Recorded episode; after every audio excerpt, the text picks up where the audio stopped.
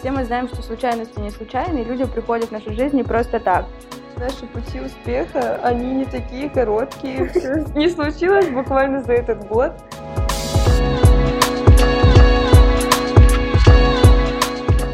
Всем привет! Вы слушаете подкаст «Это не цветочки». Мы Маша и Лера. И мы создаем бизнес творческой индустрии. Ну или пытаемся создать.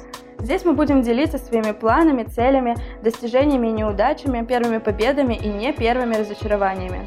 Подписывайтесь на нас и становитесь частью нашего пути в режиме реального времени. Ну что, погнали?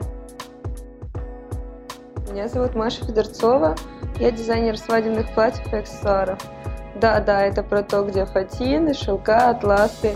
Многие думают, что женский бизнес – это бабочки-единороги, но это не так, это не цветочки.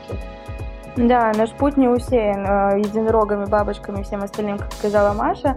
Мы это полноценная работа, такая же, как и во всех других индустриях, иногда по 14-16 часов.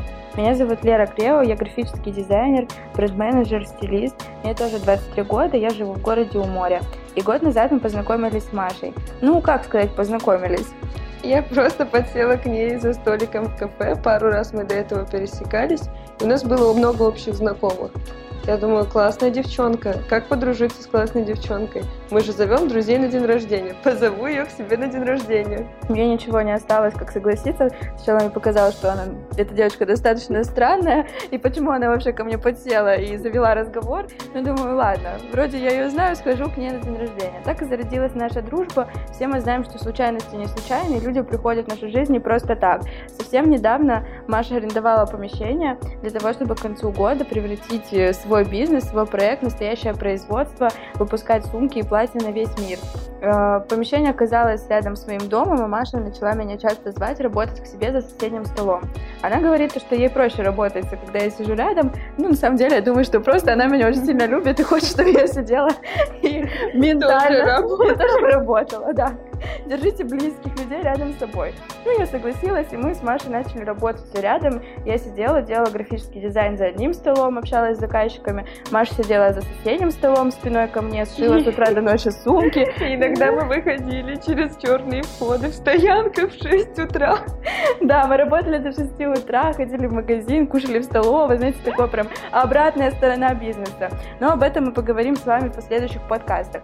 Дальше мы расскажем наши пути успеха. Они не такие короткие. Все не случилось буквально за этот год. Они терни... Этот путь был тернистый, долгий.